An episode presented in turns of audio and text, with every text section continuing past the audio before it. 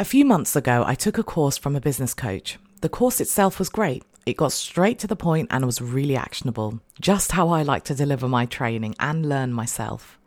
It was one of those self-paced courses with pre-recorded videos, and in her very first video, she said something that had a big impact on me.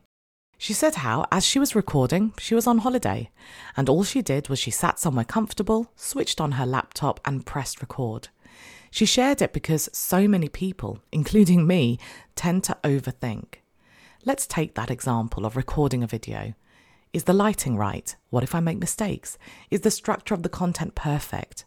The list really is endless, and her reminder of how you can just keep things simple was the perfect thing to get me out of my head and start making progress. Now, I'm not saying that the small details can't be powerful. Ask any graphic designer or copywriter. But the point here is that overthinking and aiming for perfection can be the biggest barriers to progress.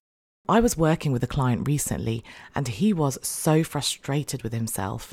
He really wants to get more consistent with his content marketing, but he said how he ends up spending one hour on just one social media post. And when we analysed why that was the way, we realised that he was overcomplicating it. He was spending ages on designing images when actually a plain background with a quick statement would have done the trick. So if you're working on something at the moment that seems to be taking way more time than it should, ask yourself, can I simplify this?